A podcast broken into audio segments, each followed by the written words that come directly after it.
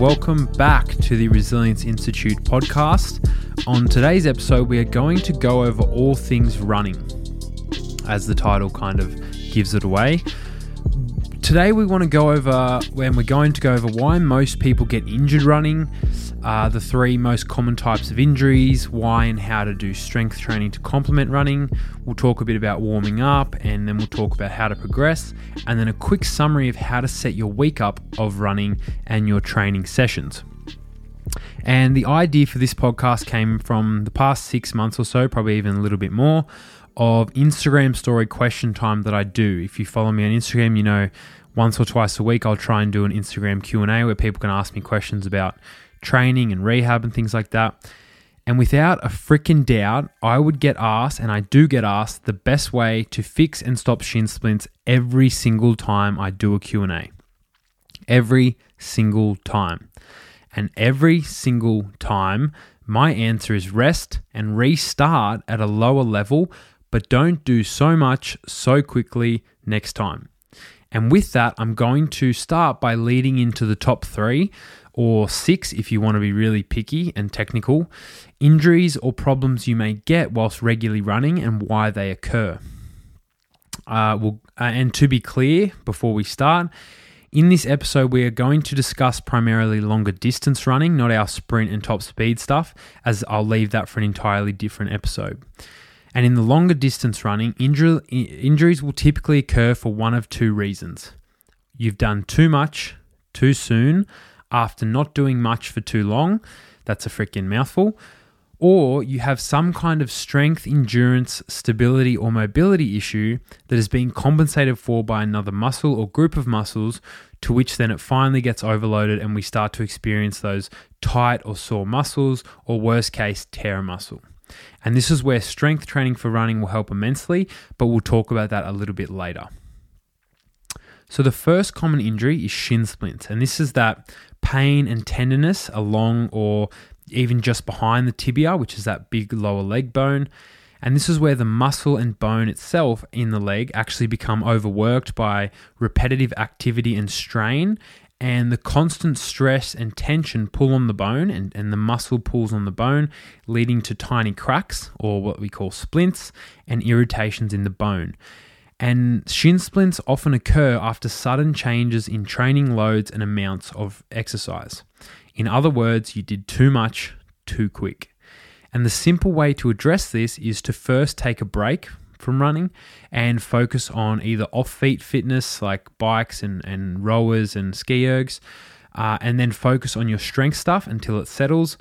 And then gradually reintroduce running, but at a lower volume and intensity, and take your time to build back up. And there are obviously other factors that may cause shin splints, such as things like footwear, lack of ankle range of motion, uh, having flat feet or rigid arches, your biomechanics and running technique, uh, running on uneven surfaces. But by far the most common reason is you've done too much too quick. And if you notice symptoms of shin splints, like you might get like sharp or like a razor like pinpoint pain or dull ache and throbbing. Uh, it could occur both during and after exercise. It could be aggravated by touching the sore spot. You want to cease your running pretty much ASAP and, and any impact activity as soon as possible, as we want to prevent this condition worsening because from shin splints, it can very quickly turn into an actual stress fracture, and that will put you in a boot and out of action for a few months at the minimum.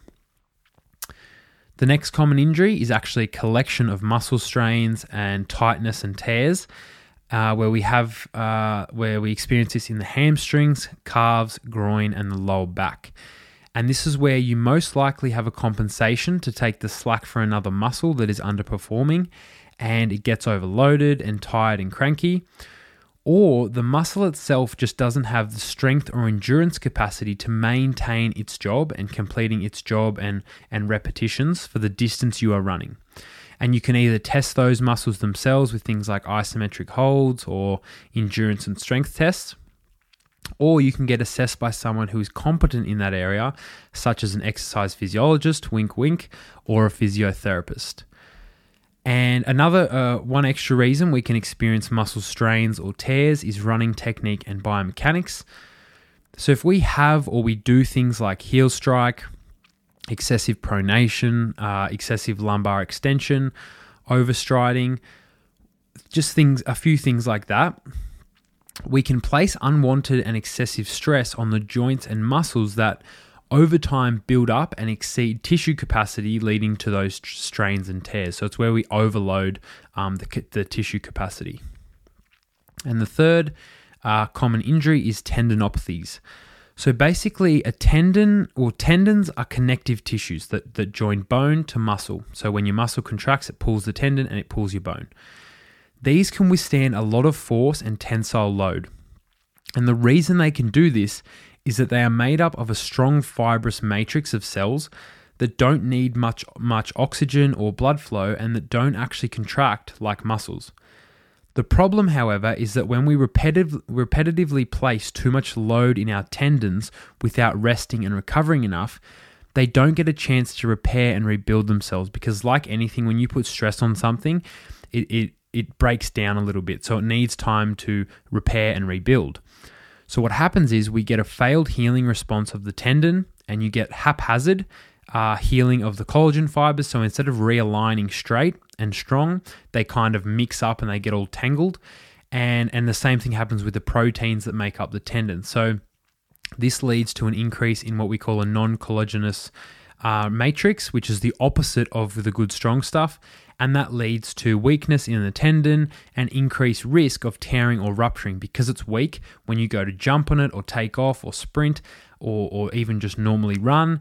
All the body weight and force that goes through the tendon is too much because it's weaker and it can tear or rupture.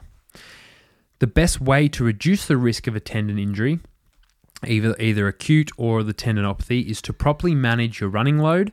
I don't do too much too quick after not doing a lot, uh, any exercise for too long, and to add heavy resistance training. So things like calf raises, lunges, holds, and things like that. Due to the fact that tendons love heavy load and tension, as it's what they're designed to do, as I was explaining before. And this kind of perfectly leads us into a quick discussion around strength training for running, because we know that running is a lot of low intensity but high volume loading and impact for the lower limbs. So you're not putting much force in the muscles, but your joints take a lot of force each time you strike the ground, and you do this for a high volume, so a lot of lot of repetitions. And for a muscle to repeatedly produce force over a long period of time, it needs to have a good strength foundation. Because the stronger you are, the easier it is for a muscle to work when the intensity or load is light and the less energy it takes and, and strength it needs, and which means it has a less chance of tearing or straining. So basically, we want res- resilient and robust muscles to handle all of that running impact. And then when you combine this with the fact that tendons love heavy weights and loads and a lot of tension, we want to be training with relatively heavy weights and low volume in our gym sessions. We want a combination of things like double leg and single leg movements.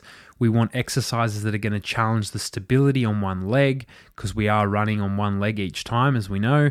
And we want to do this for all of our lower, li- lower limb muscles. So, glutes, hamstrings, trunk muscles, and core, uh, quads, calves, and our groin.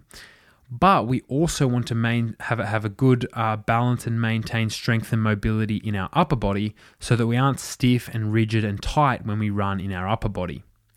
And it's been shown that two times a week is plenty for strength training for runners to get the benefits of strength training in terms of muscles and ligaments and tendons and things like that but it's not too much that it affects our energy levels and our recovery of the muscles we're training in the gym by the time to go for your run. So it's not going to impact your running um, at all.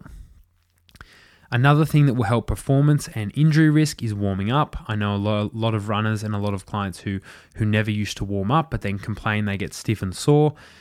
So basically, we want to warm up the muscles and joints so they are ready to go and they're they're warmed up when you start to run. It's like you wouldn't on a really really cold morning. You're not just going to get in your car and flog it. You want to let the the oil and the and all the stuff that happens in the engine um, warm up and start to move around, get some fluid moving, and then you can start to drive your car. You're not just going to flog it from freezing cold straight away and some examples of dynamic movements that are going to help warm up the muscles and also prepare the tendons and the joints for the impact. Uh, things like leg swings, you can do both double and single leg hip uh, skipping and hopping, um, single leg balance, or things like arabesques. Uh, hamstring extenders, if you want to Google that exercise, that's a great one. You do things like you do some slow ones and then you do some really fast ones to expose the hamstrings to to some tension and to some extending. And then things like squats and squat jumps. And it's only going to take you like five to seven minutes. That's all it takes. But that investment is worth is worth it in terms of not only are you going to reduce your risk of injury and risk of tearing something, but it's also going to increase your performance because you're warm and fluid and mobile and ready to go when you go to run. So please just do your damn warm up. It'll take you five or so minutes, but the investment is worth it. And finally, for this episode, I know I've said it multiple times. I've said you don't want to do too much too quick, but really, what does that even mean? And it comes from the fact that humans can handle very high training loads and intensities, but you need to slowly work your way up to, to those high training loads so that your muscles and tendons and ligaments and any other tissues can adapt to it over time and be ready for it. You wouldn't try you wouldn't expect to go to the gym for the first time and, try, and, and try bench pressing for the first time and chuck on 150 kilograms. So, why do you expect to sprint five kilometers really fast without previously running for four years? You are literally asking for an injury. You want to build a base of capacity and endurance and strength and fitness, and then increase the distance and speed over time. And in my experience with, with working with the clients I've worked with, is to begin running with, say, a walk jog, walk jog intervals for around 1200 to 1500 meters total, depending on your fitness levels and history and experience. You may run 30 seconds on and then walk 30 seconds and repeat this until you've run your total distance. And then the way we progress is the next run you could do the same for maybe an extra 100 or 200 meters to your total distance. Or you could do the same distance but run 40 seconds and only walk 20 seconds. And you can see see how where I'm going with this is you're just slowly, slowly increasing some kind of variable in your running, whether it's the amount you run or the distance you run or how long you run compared to walking. And it may take longer than just getting up and going for a five kilometer run straight away, but you'll not only be better off in the long run in terms of fitness and speed, but the chance of you injuring yourself and having to restart from the start again and again and again and again each time you get injured is extremely low because your body is going to adapt and get used to what you're doing. And then each time you do a bit more and a bit more, it gets used to those loads. And then before you know it, you're going to be running five kilometers easily and quickly in no time. And then once you get to a, so once you get to a point where you can comfortably run the entire distance, let's say you're over the, the run walk intervals, then you just increase the distance each time you run. So you let's say you're at 1500 meters, you might go 1700 meters next run, and then 1900 and then 2100 and you slowly increase it each run and before you know it you're going to be up to 4 or 5 kilometers without overdoing it each time and a good way to split your running up eventually once let's say you can start to comfortably run three four five kilometers and your body has adapted and get gotten used to running is you can introduce and do three types of different runs each week so the first one would be a short but fast run of around two to three kilometers. And the aim is to do this as quick as possible. So the higher intensity and stimulus will actually drive more fitness adaptations in terms of VO2 max compared to a long slow run. Then you could add in a moderate cruise run uh, in the middle of the week where you're running at a, around 70 to 75% for let's say four or five kilometers. And this is where you can, you're not going too fast, but you're practicing your running technique and your tempo and maintaining a steady pace and kind of getting in your groove. And then at the end of your training week or on the weekend, you could do a long slow run of, say, seven, eight, or 10 kilometers. And this is where you're purely training your cardiovascular fitness and endurance and capacity to keep delivering oxygen to the muscles.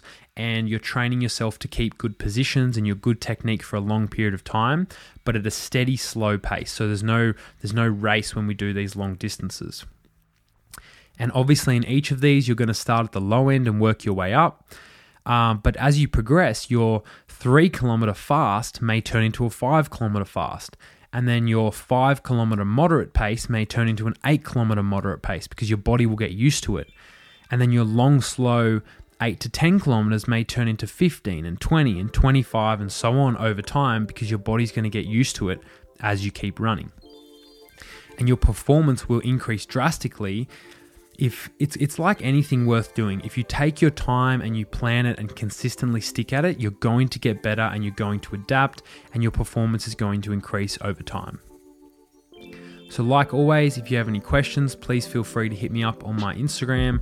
As I always enjoying replying to questions or ideas about the podcast, I get a few each episode now, which is pretty cool. Um, so, yeah, if you like, send me a message and I'll uh, get back to you. But until next time, Haydos.